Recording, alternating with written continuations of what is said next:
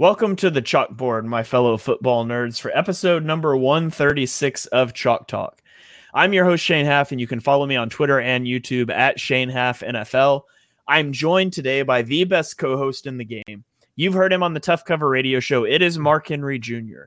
Give him a follow on Twitter at Mark Henry Jr. underscore. Mark, Happy New Year, buddy. How are you doing? Happy New Year, Shane. I just tweeted it out. I have nothing but negativity, self hatred, and despair left when it comes to talking about my Philadelphia Eagles. So tune in to hear my thoughts. like uh, it's, it, uh, I am broken uh, as a sports fan. Um, these are the times where it's nice to have uh, other interests. You know, movies. Watching a ton of movies lately since since Christmas. Uh, went to Atlantic City this weekend. That was fun. But man, football. And you know, I I went with non-sports interests. Now are the times where I I do not pity Shane, or I I do pity Shane. I don't know if I'm using that correctly for uh for not having interest in the other sports. Because if I didn't have the Sixers right now, I don't know what I'd be doing. And here, I guess here's my weekly plea to Shane Haff as the Oklahoma City Thunder playing the Boston Celtics are on my TV. The Thunder are fun, Shane. You need to you need to get back in. You need to hop in on the Thunder. Yeah, they're they're definitely good and they're they're a fun team. Everybody, of course, I'm in Oklahoma for those of you that may not know that. I used to be a big Thunder fan until Kevin Durant broke my spirit about the NFL, which by the way, uh, shout out to AJ Brown for putting Kevin Durant on my timeline this week. I really didn't appreciate that. But um, do you um, know the new Kevin Durant news? No. He's annoyed in Phoenix and uh, they, they don't have any resources to get better. And he's thinking about, you know, how he can get out. he just yeah. got there. What, where whoever whoever the number one seed is, that's who he'll end up with next year. Whoever wins yeah. the title, he can go sign with them again. Yeah. But yeah, uh, see, this is the time of year that just makes me really glad we have this podcast that covers the whole NFL. Yeah. Versus because the only Eagles shows are real tough right now. I'm excited to talk about some of these other games, maybe not so much the Eagles, but we will persevere. We're going to press on, uh, and we will start like we normally do with the Eagles game before we throw it around the entire NFL. We'll talk about every game uh, if you are listening or watching later, that will be time stamped down at the bottom. You can jump to specific games that you want to hear about. Um, we're going to glaze over some games this week. We'll mention them all, but some of them just aren't super relevant as we find ourselves in a closing playoff picture. Um, also, we didn't have a show last week. Craziness with travel. Uh, and so we're bouncing back here. We're not going to try to cover two weeks at once. So week 16, it just never happened. Uh, we're on to week 17. So let's go ahead and start with those Philadelphia Eagles losing to the Arizona Cardinals 35 to 31. Uh, in this game, uh, Arizona scored a touchdown, a 70 plus yard touchdown drive on all four of their possessions in the second half. In fact, every possession of the game, they drove inside the Eagles' 25 yard line. Uh, since Kyler Murray returned from injury, so we're excluding, you know, the Passtronaut and all the things they rolled out early in the season. Since Kyler returned from injury, Arizona has a success rate of 40.3% offensively. They had a success rate of 59.2% against the Eagles. Per Benjamin Solak, that is the worst game in the last 17 years for the Eagles defensively. Mark, I tweeted this out. Between October 24th, 2021, and this game, Kyler had one game where he threw three touchdown passes, and then he threw three in the second half of this game. Uh, as the Eagles blew a 21 6 lead at home to a team with a top five pick with the division on the line. Uh, Mark, your thoughts? Yeah, uh, it, it's it's an embarrassment. Um, it's the type of loss that takes you from a team that was 10 and 1 tw- 28 days ago. 28 days ago as of Sunday. It's probably, it's, I guess, 30 days ago now. This team was 10 and 1. Jalen Hurts was the MVP favorite. They had a top seven offense. They had a top seven defense. They were the number one run, run defense. They had the number one title odds to win the Super Bowl. And now we're talking about if Nick Sirianni should be fired. And that's going to be the conversation that, you know, we're to have to have. I almost think like, you know, we, we can have the conversation now. And I, we, we did off air. It almost, it's going to change based on this week and based on the NFC South, you know, play in invitational game um, it, it, come playoff time. I think our opinions on Sirianni might change between now and then. The situation might change between now and then. So it's not even that worth it to have a whole, you know, dissertation on whether or not he should keep his job. But the fact that we're talking about the winningest coach in Eagles history, a guy who's coached three years and has made the playoffs all three years, won a division last year, made it to the Super Bowl. Um, you know, with everything that's happened this year, he's 11 and five, and we're talking about if he should be fired. I mean, that's how catastrophic the last month has been. Uh, that's how catastrophic the last, uh, you know, it's just, I don't ever remember a team just rolling over and changing their identity and dying in the way that this football team has. Uh, there's never been a 10 and 1 team that's lost four of their next five games. It's good to make history, I guess. Um, yeah, it's it's it's a shame. I don't have much to say. I don't have much intelligent to say. Uh, I just the one thing it, it comes, you know, I I can already tell I'm going to be defending Howie and Jalen all off season. Um, there are problems with the way that Howie allocates to certain positions. I've been, I think, more, you know, vocal about that than a lot of people for a long time. I, have talked about my problem with how he values safety. I've talked about it at the cornerback position. Shane, do you know the last time that the Eagles have taken a defensive back in the first two rounds of the draft? In the first two rounds? It'd be Sidney first, Jones, right? Sidney Jones in 2017. Do you know the last time that they took a defensive back in the first round? Uh, I do not. It is Lito Sheppard in 2002. So I think a lot of people love to talk about linebacker, and I think that's the sexy conversation right now because the organizational id for so long has been that that position doesn't matter; it's replaceable. Um, and I think you're seeing a lot of the problems with that, obviously. But I actually think the bigger problem is how the secondary is handled on a year to year basis. And it seems like every four years, it's like election cycles, every four years or so, we have a year where things fall apart and the secondary is a joke. And it's usually because Howie is too trusting of aging veterans at the position. And that's what's happening right now. Darius Slay hurt at the end of the season when his team needs him the most. James Bradberry, trash, burnt toast. Kelee Ringo, didn't use him probably early enough in the season. Now he's developing and he had a terrible game at the worst time. And it's it's just it's a catastrophic secondary that I think is making the other problems on the defense much more evident. Um, and again, everyone wants to talk about linebacker, but how many first round picks have we spent on the defensive line? How much money are we spending on the defensive line right now? And the lack of pressure the lack of run stuffing. It's pathetic. And, you know, I'm going to be defending Howie. I still think ultimately you judge him on a transaction by transaction basis. You judge him against the rest of the NFL. I think he's mostly doing a fantastic job, but there's definitely a couple instances where you can point out a gross misallocation of resources. Yeah. Um, who are the two best teams in the NFL right now, Mark? San Fran and Baltimore who are the linebackers for San Francisco yeah. and Baltimore? Yeah, you and know, to be clear, I'm not saying that you should. I, I generally think the the allocation is correct. Like you have to make cuts somewhere. Linebacker was as good of a place as any when Jim Schwartz was running your defense and you were committed to being plus one in the box. But yeah, if you're going to be so emphatic, two high safety, Vic Fangio type scheme, uh, playing neutral or light boxes, all of a sudden linebacker matters a lot more.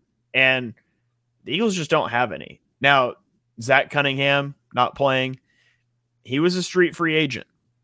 And yeah, yeah he's played better than expected, but you got to quit trying to duct tape this thing together. And yes, Nakobe Dean's been hurt, and you thought he was going to be a guy. but he was a third round pick.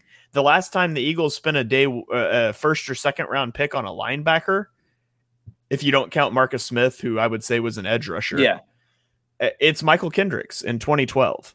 And I'm not saying that you need to spend a first round pick on one or give one a huge uh, contract. I'm saying a TJ Edwards yeah would make a world of difference That's... on this defense. And you can find those guys without breaking the bank. Hats off if hats off if you draft a Fred Warner or a Roquan Smith and they turn out to be studs. Uh, but you you've got to do something. The spine of the defense is pitiful. And you can't you could draft a first round defensive tackle each of the next two years and have four guys that you drafted with first round picks all on rookie contracts. At the end of the day, if if you do not have anyone that's competent at linebacker, you're gonna have a problem. You're gonna have a major problem. Yeah, I mean, you mentioned you have to find a TJ Edwards. You know who would have been great uh, to fill in as a into a TJ Edwards role on a reasonable three year contract? TJ Edwards. TJ Edwards would have would have been a really good fit in that spot. Uh, yeah, it's a shame that they. That's really my problem. You, you, they chose the wrong veterans to bring back with, with Slay and Bradberry and Cox and Graham uh, and Avonte. You, you, and I love Avonte Maddox more than anybody, but they've relied on Avonte Maddox for far too long when he can't stay healthy. Um, and he's been like an X factor for this team and you miss him and you immediately notice it. But I mean, even it is he came back and he was bad. By the way, it is wild that Avonte Maddox would come back from what you thought was a season-ending injury, and in his first game back, you deactivate the guy that's been playing slot corner for you. And then, I mean, Maddox was bad in this game. Like, mm-hmm. you could have had Roby on the field. You could have eased Maddox back in but instead you used that roster spot for Rashad Penny, who took zero snaps. Like that was just egregious as well. Yeah, no, there's a lot of decisions like that that are up in the air.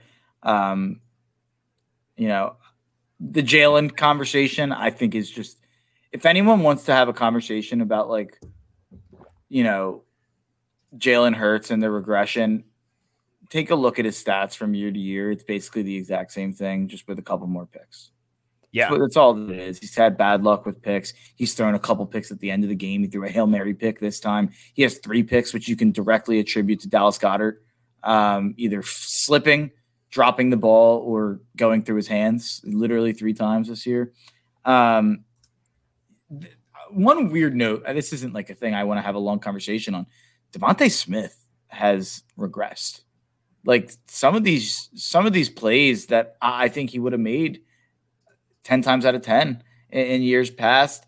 Uh, he's not making. Um, I, I, don't think that he's getting the same level of separation that he got in years past. And yeah, of course, some of that's probably on the route tree that he's running, and I'm sure that it has something to do with play calling. But I don't really feel like DeVonta Smith is the top 12 receiver that I came into the year feeling like he was. Yeah. Uh, before I s- talk about that, I just want to mention the Jalen Hurts thing. Jalen Hurts had 0.39 EPA per play in this game. He had a completion percentage over expectation of 17.7%. you know what quarterback has an EPA per play of 0.39 this season? Lamar. None of them. Uh, yeah. Nobody. And obviously it's a season long number, but even the season long numbers, Jalen is right there. He's number five behind Brock Purdy, Dak Prescott, Josh Allen, and Tua. Like, I, I think there's some there's some issues I have, and I think most of them are schematic. I think most of them are coaching points. I think there there's things Jalen needs to improve on, but I don't think that's the majority of what the conversation needs to be about, to be honest. Yeah, I, I just think any conversation that's being had about Jalen Hurts right now and is he the guy and you know, does paying him make everything else not work? It's just like they have they chose to allocate the resources incorrectly. They had resources to allocate. They they chose to bring back Cox, Slay, Bradberry, and Graham. I mean, how much is that combined? That's a big number right there. That's 50 million probably between those four guys. Um, yeah, you obviously use the 30th pick on an edge rusher who you don't play in Nolan Smith. You used the 13th pick the year before on Jordan Davis and a guy who Brian Baldinger, who's very close with the Eagles front office and organization.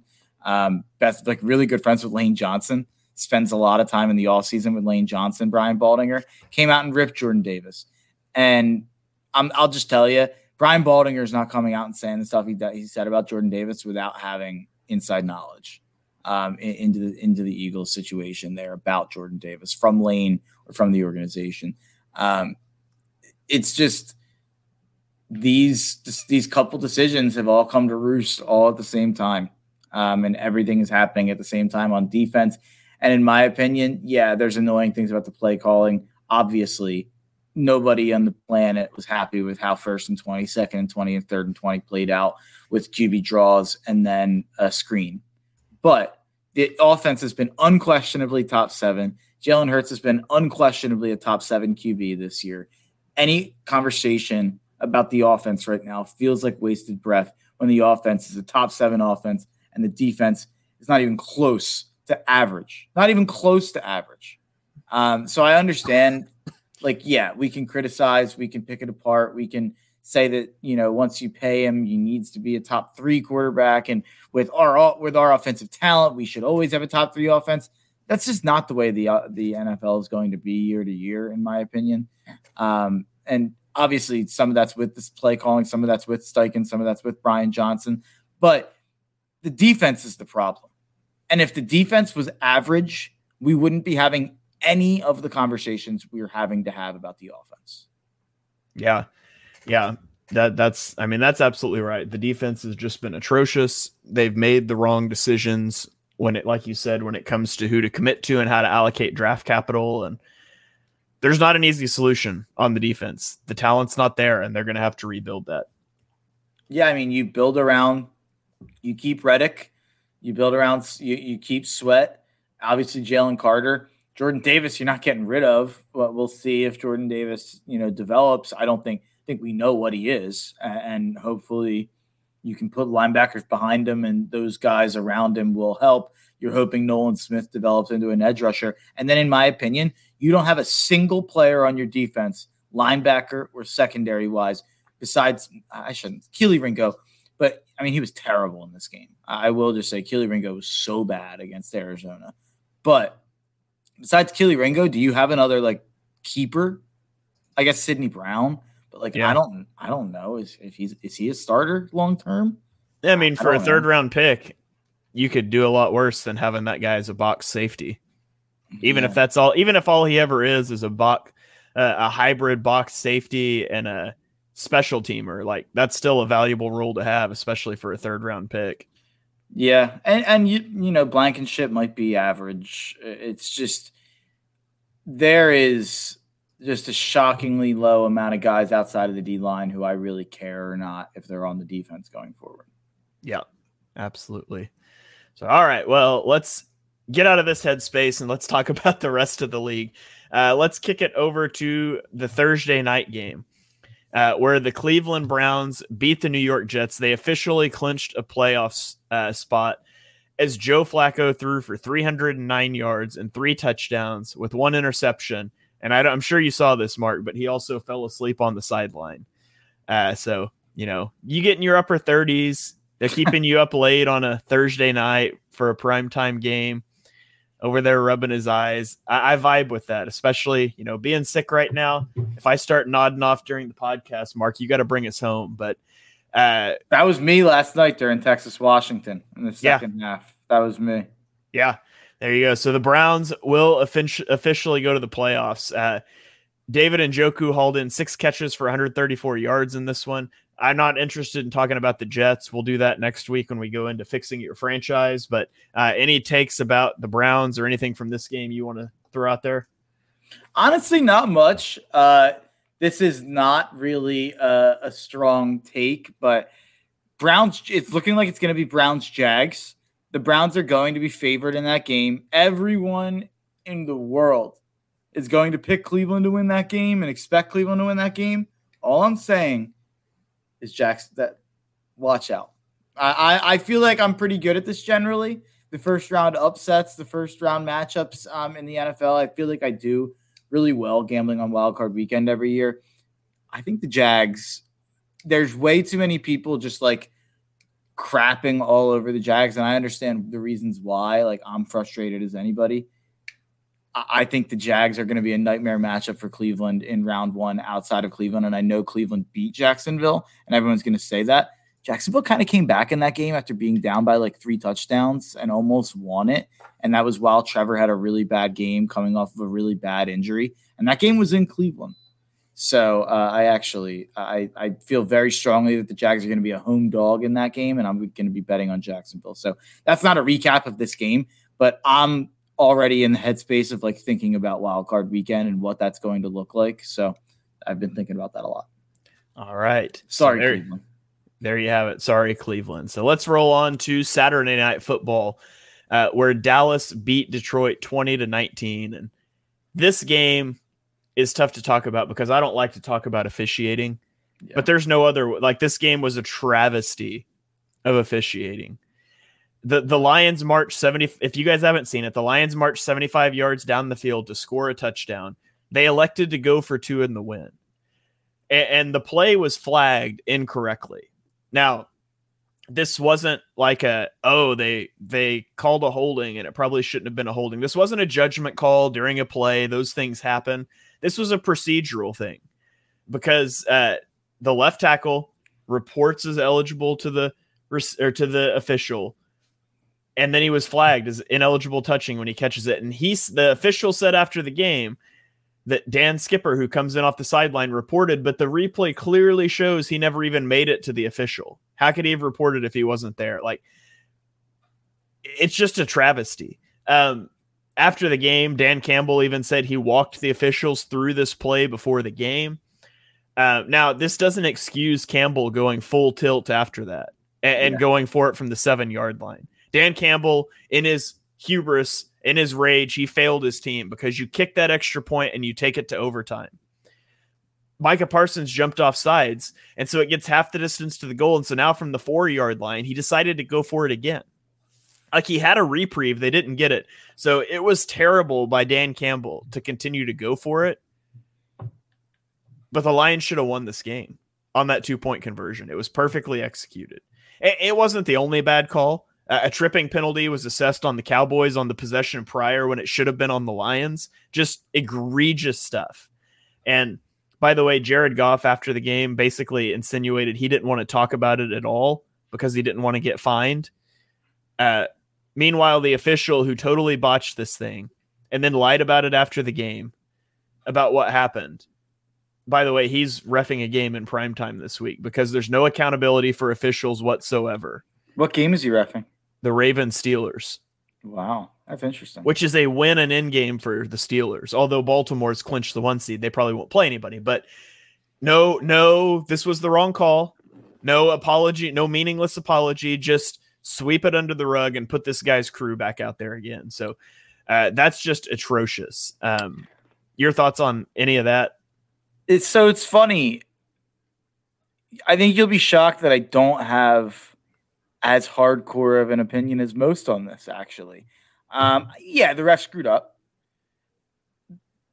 I'm not going to go full victim blaming here. I'm not going to do that. But the narrative that's out there where the people on the other side of this would say that that's a play kind of if you're sending multiple offensive linemen over to the ref, which it, it seems like that was part of the plan, at a certain point, the levels of trickeration you're you're playing a dangerous game. There, there is an argument to be heard about that i think that like if you're relying on the fact that you're sending multiple offensive linemen over there to try to trick dallas then you shouldn't have the faith in the officials that you won't trick them either i, guess so um I feel a little weird about it. I, I obviously, you know me, I'm more, I'm willing to, to, to, you know, crap on an official all day long. I, I, I am not, I don't mince words when it comes to officiating, but it does feel like a, a little bit of a dangerous game to play and in a really important situation. The, the situation. Um, it, it feels like a really, really dangerous call and a really dangerous game to play. And then, like you said, I think him going for it from the seven um, was psychotic. You were just pot committed and you wanted to look like a tough guy and you wanted I, to shove it down their face. Like I had to like double check and make sure that like you were allowed to still kick a the extra point. Like if you go for two and are penalized, yeah, yeah. are you committed to going for two? Like I had to go double check that because I was like, that's the only explanation I could think of. Eh, is there is there any validity to what I brought up though about maybe you shouldn't be sending multiple O linemen over there if you if the goal of that is to try to trick Dallas? Like it's a little bit of a dangerous and then the whole I, I I'll I'm stealing this from Bill Simmons, who had a Cowboys fan on his podcast to talk about it, so it's a little biased. Um, but they were they were discussing it, and at a certain point, with the Dan Campbell saying he talked to the ref about it before the game.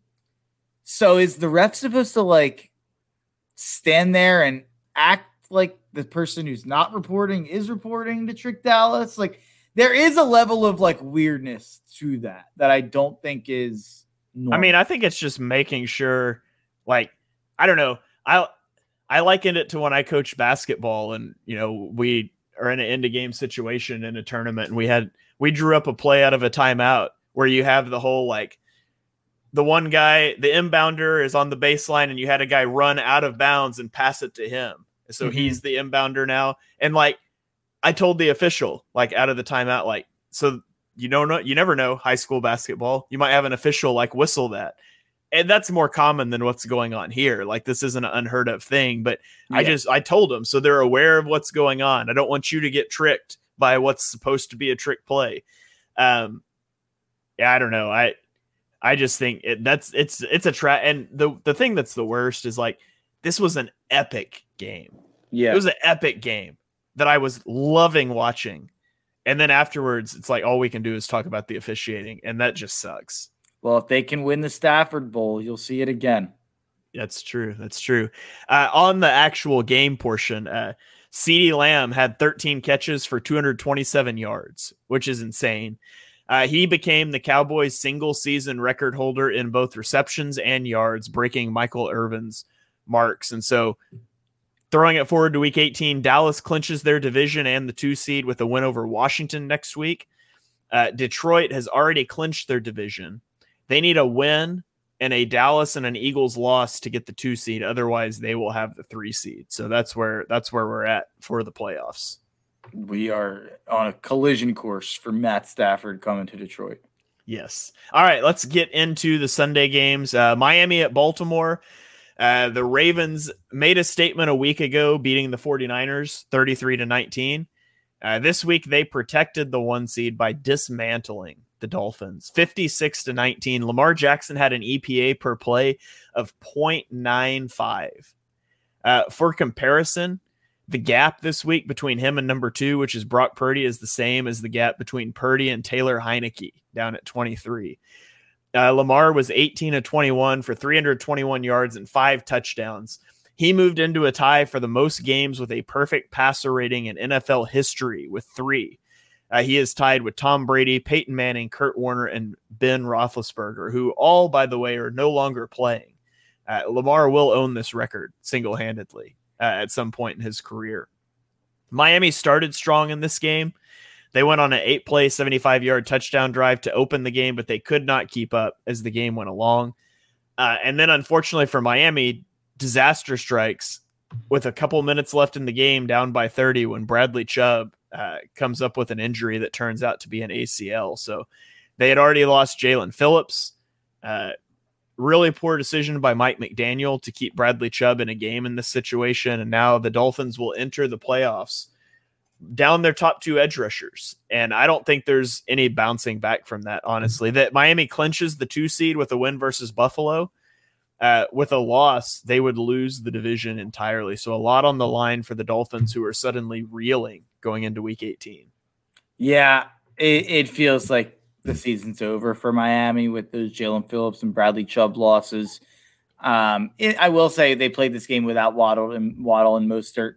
Um, so that definitely hurt their offense's ability to keep up, but they don't play defense. So uh, it was this was a sobering game for the Miami Dolphins. I thought that they would compete in this game. I was dead wrong. Um, it so yeah, I mean, this game against Buffalo becomes pretty massive when you're saying the implications are either you're the two seed and you're playing Indy or Houston or you know Pittsburgh at home, or you are the sixth seed going to Kansas City. That is pretty massively different stuff there for Miami, but those are the only two outcomes um, that are even possible for Miami, if I'm not mistaken, um, because Kansas City is locked into the three and Cleveland's locked into the five. Yeah. So I, I think Miami can only be the two or the six. Yeah, that's wild. And then the Buffalo stuff is even more wild. We'll get to that. Yeah, well, we'll get to it right now because that's the next game go. on the deal. Uh, Buffalo beats New England 27 21. Uh, they struggled offensively in this one out of the gate. Josh Allen completed only two of his first 11 passes. Uh, there were drops, there were misfires. Um, the Patriots played a lot of man coverage, and it really caused issues for the Bills' passing attack. But the Patriots turned the ball over four times in the first half, and one of the big players that was involved in that was Rasul Douglas. The Rasul Douglas trade for Buffalo might be the move that changed the season more than an offensive coordinator change. They got Rasul Douglas and a fifth round pick for a third rounder from Green Bay, who, by the way, is also contending for the playoffs. He helped force one interception. He intercepted two more, including a pick six. Buffalo uh, wins this one. Now they are in a huge game against Miami in week 18 not only do they win the division and get the two seed if they win, if they lose, they would need a uh, Pittsburgh loss against Baltimore and a Jacksonville loss against Tennessee to get into the playoffs. So it's very much for Buffalo. Win and you're the two seed, lose, and there's like a 80% chance you're missing the playoffs entirely, which is just a wild swing in playoff leverage going into week 18. Yeah, it's do or die, and I think we all know what's going to happen. Buffalo's winning this game against Miami. Buffalo's getting the two seed, and I I'm proud to announce that today I placed a bet on the Bills to win their win the AFC at plus 430 and to win the Super Bowl at plus 900. So I am a Bills fan for the rest of the way here, I guess, um, which is shocking because I'm a Dolph, I, I'm a Tua guy. I'm a Lamar guy. I would like to see one of those guys win, but I think the value of getting Buffalo as a two seed, knowing that they can't face the Ravens until the AFC Championship, knowing that uh, you know you get a pretty easy matchup in round one if you're the if you're Buffalo, uh, you're going to face Indy, Houston, or Pittsburgh. They're going to be a touchdown or more favored against any of those teams. Um, they will make it to the second round, and then you're basically. I, I think that they will beat Kansas City or Miami or whoever it is. So I think Buffalo is a really smart bet right now if you're looking at the future market. All right. Uh, let's go to a comment here on YouTube. Thomas asks Are the Dolphins' defensive struggles primarily caused by personnel or coaching? Uh, I, I, yeah, I think it's personnel. I mean, losing Jaelan Phillips, now losing Bradley Chubb. Like there were points in time this season that their defense looked pretty good. And I mean, Vic Fangio regardless of what you think of the Fangio system, nobody runs it better than Fangio. Um, they also had, you know, Jalen Ramsey missed a significant portion of the year. So uh, I think generally the Dolphins defense has struggled. Uh, well, this one just snowballed, and that tends to happen. You know, these games can get out of hand, especially when you're such a sling the ball around the yard team like the Dolphins are. Things can really snowball on you. So I don't think this is an indictment of their coaching. I think it's just so many injuries at this point.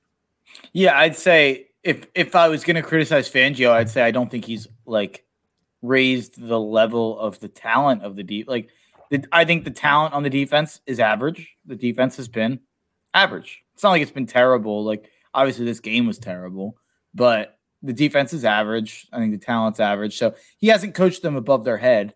So that's a negative, if you want to say that. But you know, outside of that, I find too hard to blame too much on them. Yeah. All right, let's keep it rolling here. Let's go to Chicago where the Bears beat the Falcons 37 to 17. Mark Justin Fields is going to make things difficult for the Bears this offseason.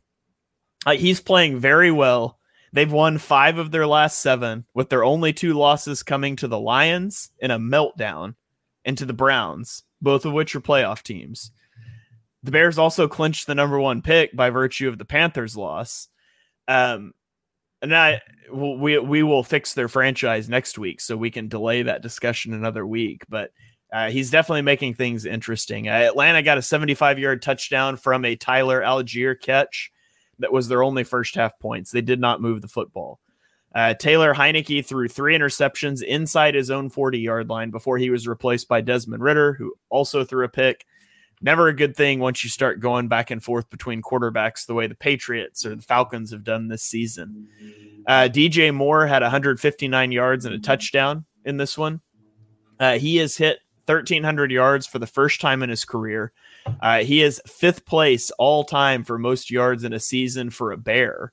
Uh, he needs 208 yards to break the all time record for the Bears set by Brandon Marshall. So if he could have a 208 yard game, uh, he could set that record in week 18, which would be pretty cool.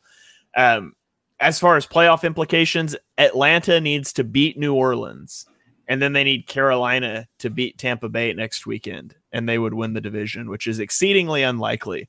Uh, unfortunately for the Bears, their thin playoff hopes were squashed when the Sunday night football game did not end in a tie. So the Bears will not be in the postseason. Uh, the Falcons probably won't either, but they do at least have a shot. The Bears are better than the Eagles right now, but by a, a, long shot. The Bears are one of the best teams in football. How, how they've played lately, five and two over the last seven weeks. But I want it known. I like Justin Fields. I want him to get a chance elsewhere. I think every everyone involved should want Justin Fields to get traded. And the Bears should still trade Justin Fields. They should make the pick at number one, get Caleb Williams, get the most possible value you can for Justin Fields. And I they need to fire they need to fire Eberflus, which they're not going to do, especially with how they've played as of late. But I think that they still have to. You can't risk Caleb Williams becoming an absolute superstar phenom while having to make a decision about Justin Fields' contract a year from now. So I just, I think you, I know the decision. It looks sexy right now to trade down, get Marvin Harrison, get another pick at 10 or wherever they're at with their second pick. You, you roll with Fields, but I, I think you have to go get Caleb Williams. That's next week, Mark. That's fixing your franchise. We're not there yet. It's going to be interesting to see where you land on that. What do you think, real quickly, and we're moving on? What's realistic trade compensation for Justin Fields in your mind? A high second. Maybe you throw in a fifth with that second, maybe a fourth, but I, don't think you're getting a four, a first. Yeah, I've been saying I've been kind of anchoring to a high two and a four. Yeah, that's kind of my thought. So we're in the same ballpark there. From Atlanta yeah, that's that would be my ideal place for him to land.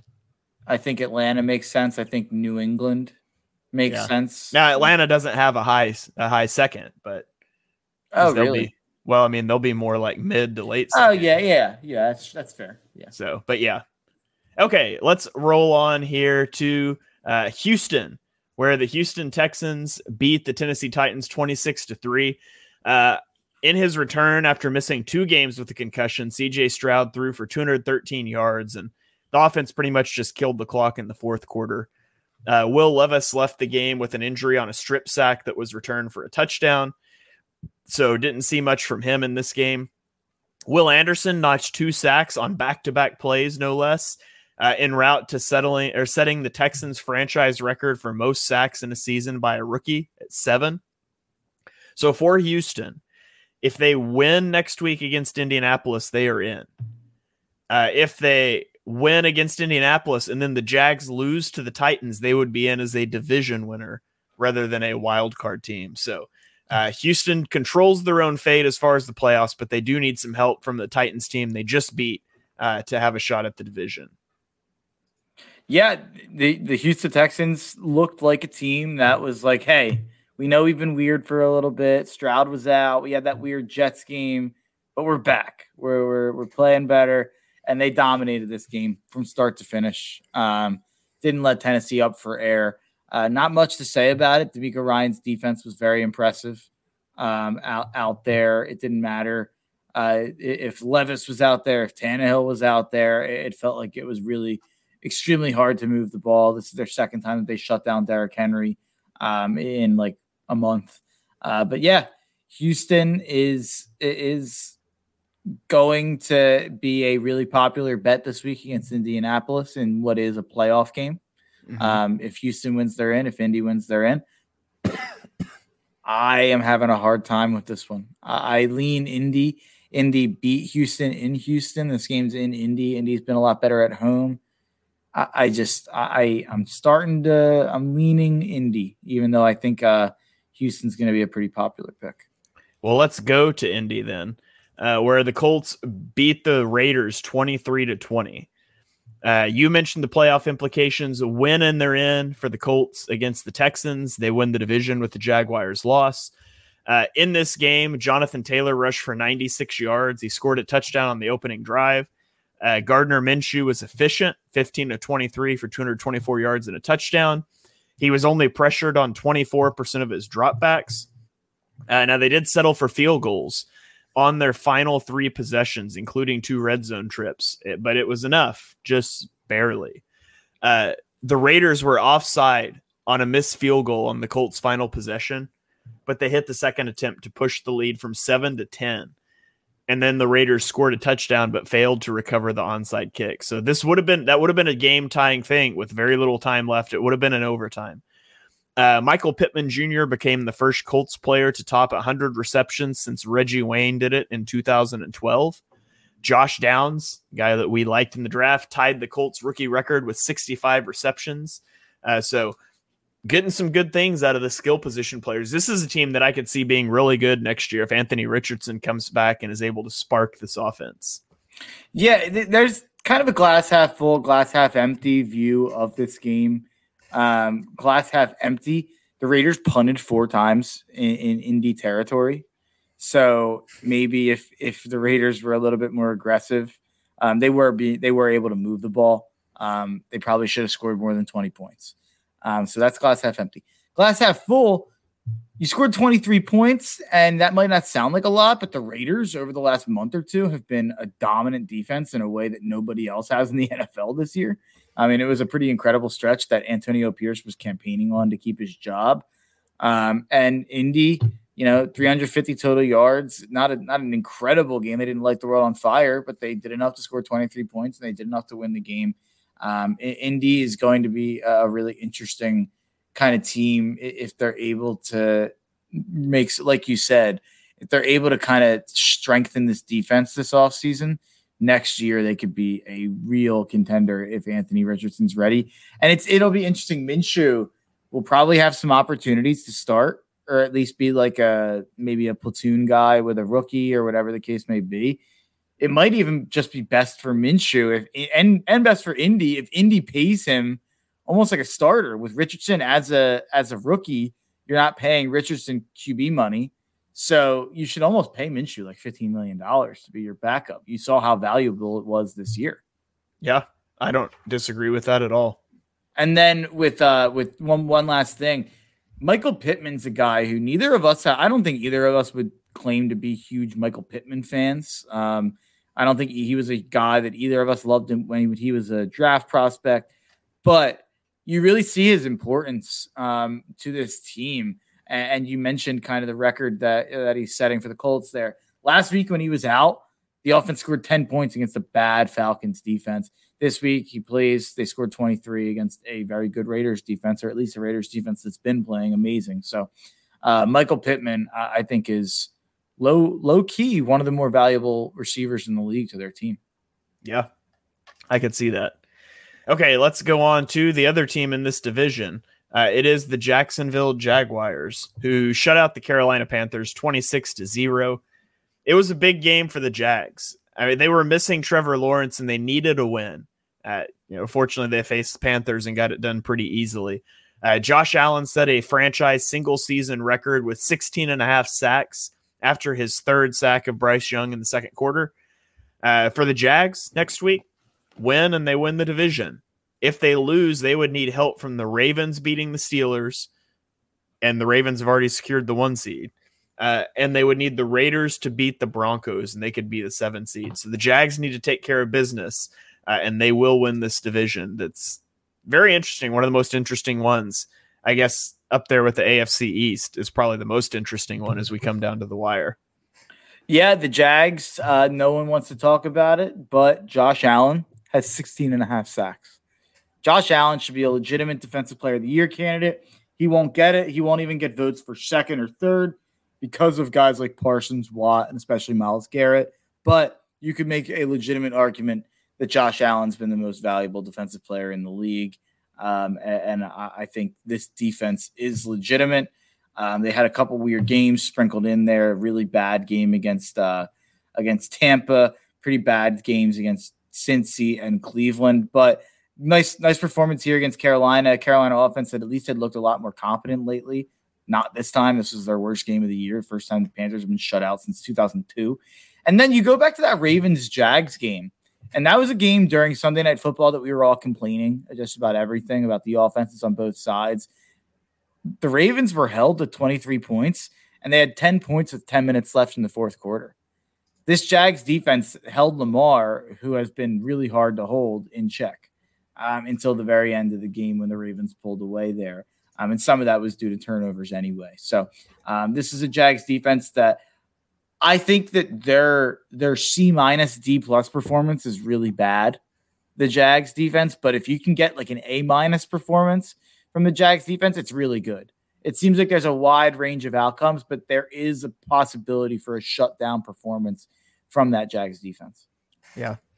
All right, let's keep the ball rolling here. Let's go to what was a wild game. Uh, the Ra- or the Rams at the Giants. The Rams win 26 to 25 they got a ton of yards, but they couldn't put the Giants away courtesy of miscues. There was an interception, a fumble. Uh, Kyren Williams had an 80 yard catch and run in this one, but it took a missed two point conversion by the Giants. So the Giants scored and went for two for the lead and missed.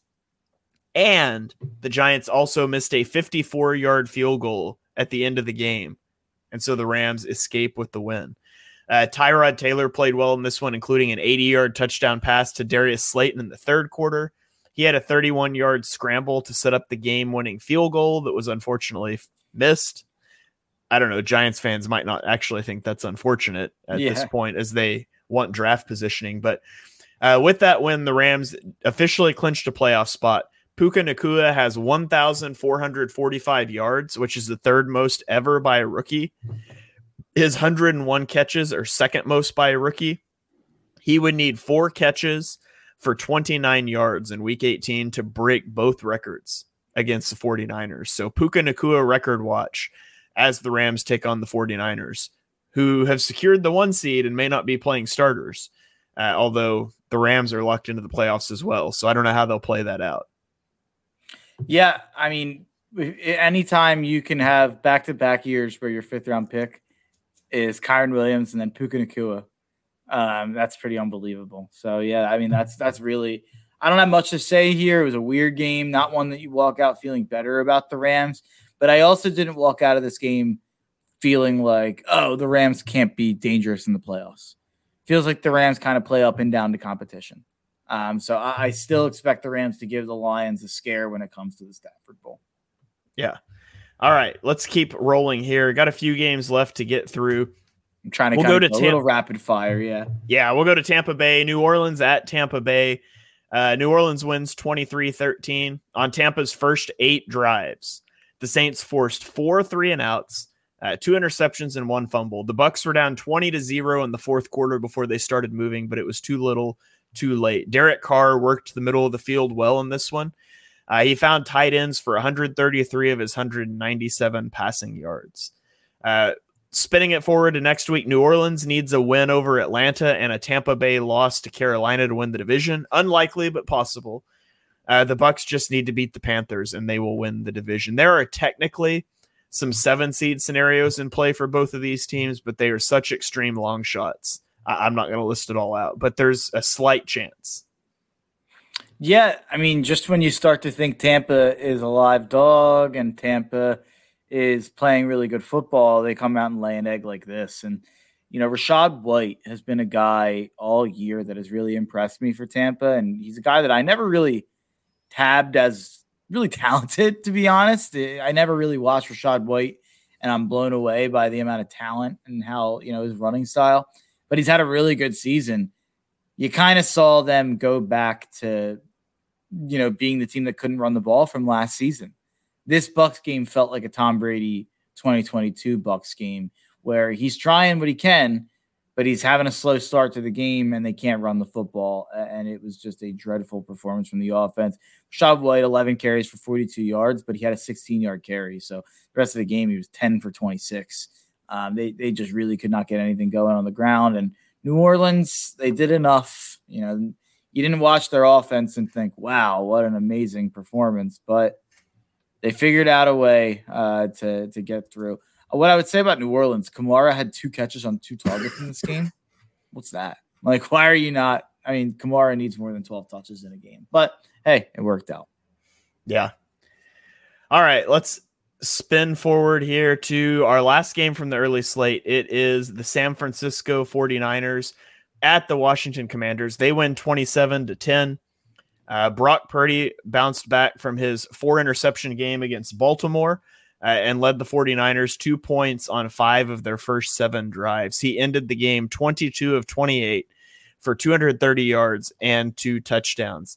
Uh, he also set a 49ers single season record with 4,280 passing yards as the 49ers clinched the one seed. I was really surprised that's the 49ers single season record with Joe Montana, Steve Young, all these guys that Brock Purdy is the guy that has that record now. Yeah, I mean, Brandon Aiyuk had 72 catches for 1,317 yards, seven touchdowns. His yards per attempt is 18.3.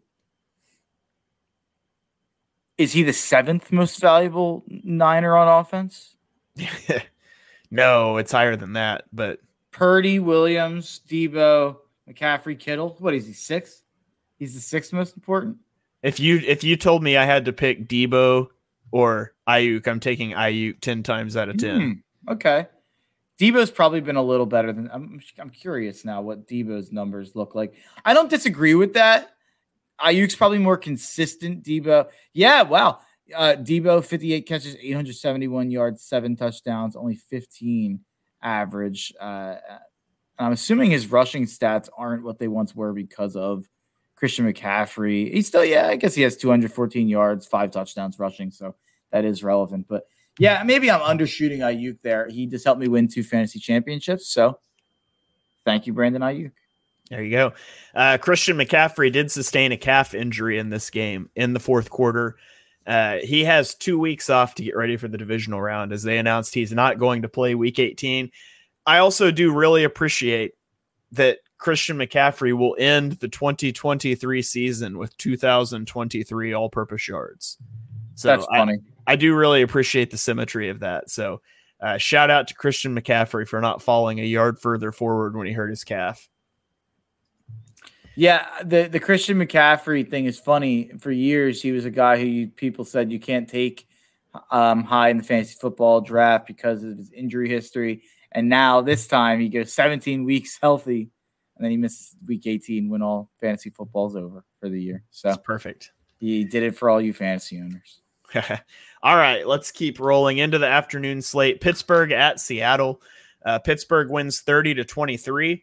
Um, this was the second game in a row with Mason Rudolph where the Steelers put up 30 points. Those are the only two 30 plus point performances this season. Uh, Rudolph was 18 to 24 for 274 yards. Uh, the Steelers have now secured the winning record for Mike Tomlin. That makes 17 straight seasons at or above 500. Uh, he trails Bill Belichick's non-active streak of 19 consecutive winning seasons and Tom Landry's 20 seasons. So it's very possible Mike Tomlin is going to end up with that record at the end of the day. Um, they do still have a shot at the postseason. Um, they would need to beat Baltimore, who again we talked about. They have already locked up the one seed. They could rest their starters, and then they need either the Dolphins to beat the Bills or the Titans to beat the Jaguars. So whichever one of those you think would be more likely. Uh, they do have a shot. It's still alive. Uh, meanwhile, for the Seahawks, after beating the Eagles, the Seahawks controlled their own destiny. Now they do not. They surrendered that with this loss. Uh, they face Arizona on Sunday, and they need a win plus a Packers Bears to the uh, Packers loss to the Bears to get the seven seed. Yeah, I did not watch much of this game, but my my take about this game is about someone who did not play in this game. I'm out on Ken. I'm out on Kenny Pickett. Uh, I I had a lot of questions about the Steelers' offense and a lot of questions about you know the play calling and uh, the situation that Kenny was put in. Mason Rudolph looking this good when I don't think Mason Rudolph's particularly talented. Um, yeah, Kenny Pickett. I'm sorry, brother. You're not an NFL starting quarterback. I was wrong about you. Uh, I, I, don't think that he's got whatever it takes. So um, Pittsburgh should be in the market for a quarterback this offseason. If they weren't already, I imagine they were. Um, or Mason Rudolph's the future. I don't know. Kirk Cousins is going to look great in Pittsburgh colors next year. I think he's going to be back on the Vikings. I don't know. We'll see. That's a conversation I know it's, I know it's boring. franchise. I know it's boring, but he feels like a Viking forever. Yeah.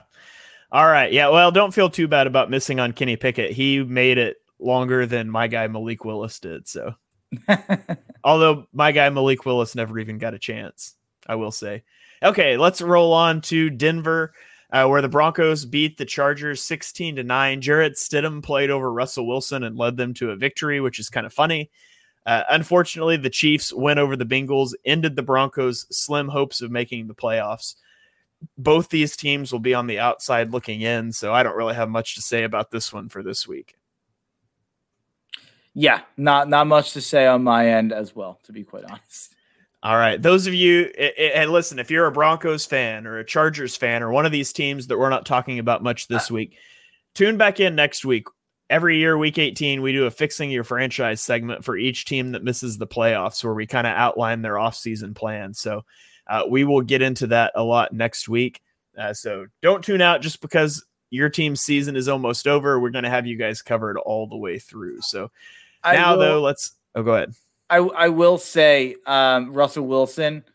A lot of people are crying for Russell Wilson. A lot of people are criticizing the Broncos front office that's business, baby. I, I, don't have a problem with it at all.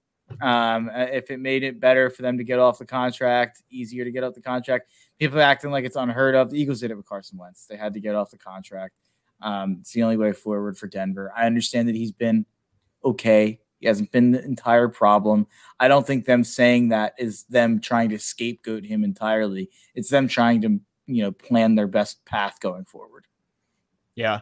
I'm sure if he waived that injury settlement stuff, they'd put him back out there for the last two weeks. Yeah. Yeah. They're they're protecting themselves. So yeah. Okay, on on to Kansas City, where the Chiefs beat the Bengals 25 to 17. Their offensive inconsistencies continued, but they did generate enough big plays to win the game and their eighth straight AFC West title. Uh, Isaiah Pacheco had a 35 and a 37 yard rush in the first half. Mahomes had four 20 plus yard passes. Uh, drive sputtered and they kicked six field goals, but it was enough. Uh, Cincinnati went on a long scoring drive on each of their first three possessions, uh, and they held a 17 3 lead at halftime and a 22 minute to 8 minute time of possession lead. But the Chiefs were able to overcome it. And with that win, the Chiefs locked themselves into the three seed no matter what happens next week. And they also eliminated the Bengals from the postseason. Yeah, I like that. This is a really chippy game, by the way. Ja'Marr Chase and L'Jarius Sneed had gotten a fight, basically. Um, a lot of lot of skirmishes on the field. This is a fun rivalry. It was just missing a Joe Burrow this time. Uh, it's not quite the same one as Jake Browning. So she's got the got the job done, but I don't think anyone thinks anything's fixed. Yeah. All right, and on to the last game of the night. This was Sunday night football. Green Bay blew out Minnesota, thirty-three to ten. Uh, Jordan Love threw for 256 yards and three touchdowns, despite missing Christian Watson. Wait. Christian Watson. Timeout. What? One minute warning or one minute. Oh, okay, okay. Yeah. I'll put my. Oh yeah, I forgot about those this week. Okay, I'll put myself on the clock. T minus one minute.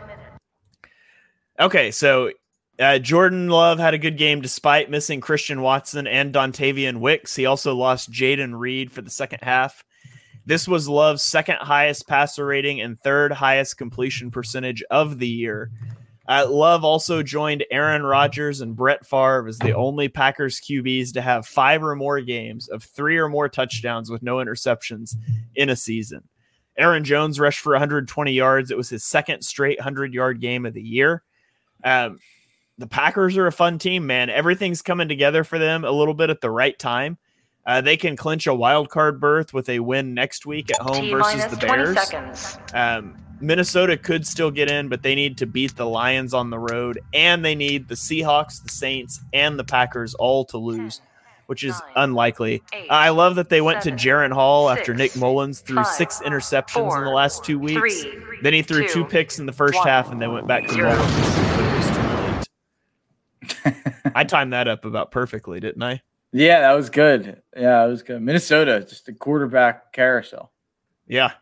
All right. Well, that does it for this week's slate of action. Um, Mark, do you have any final thoughts? Any college football playoff takes that you need to fire out before we get out of here?